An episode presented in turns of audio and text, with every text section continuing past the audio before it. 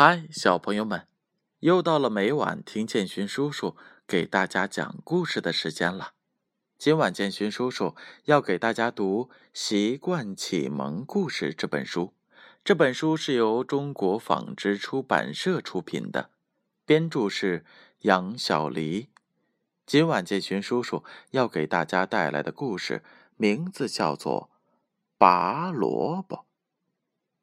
秋天到了。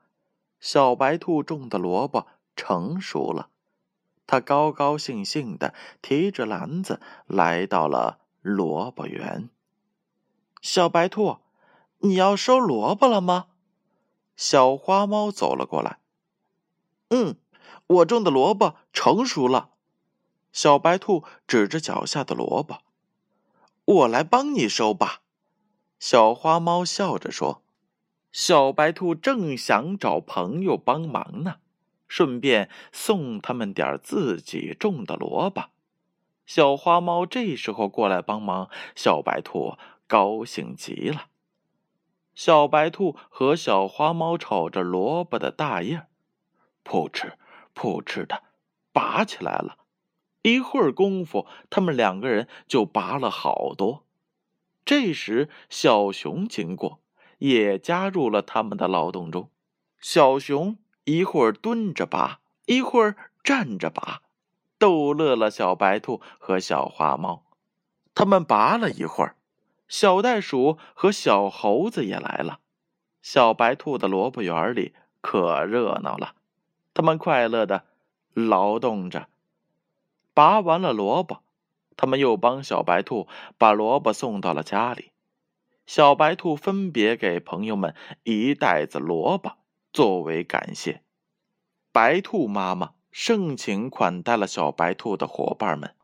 当他们问白兔妈妈为什么是小白兔自己打理萝卜园时，白兔妈妈笑着说：“那是小白兔自己要求的，他自己种的萝卜自己收。”“呃，是啊，我爱劳动。”小白兔笑着说：“我们也爱劳动。”他们异口同声地说：“好了，小朋友们，故事讲完了。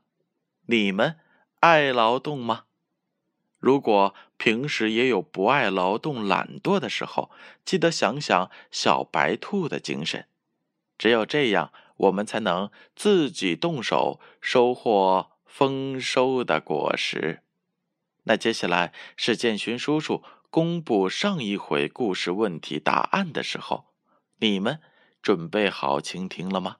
上一回的故事名字叫做《拾柴火》。建勋叔叔一共问了两个问题。第一个问题：小袋鼠去找小熊的时候，小熊正在做什么？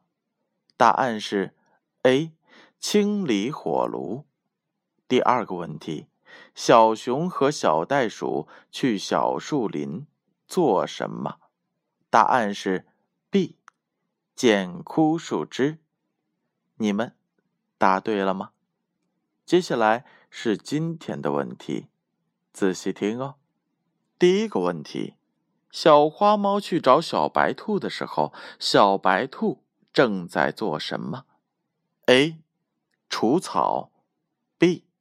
拔萝卜。第二个问题：萝卜是白兔妈妈种的吗？A. 不是，小白兔自己种的。B. 是，白兔妈妈种的。正确的答案将在下回故事当中揭晓。接下来的时间，闭上眼睛，乖乖的睡觉吧。让我们明晚。再见。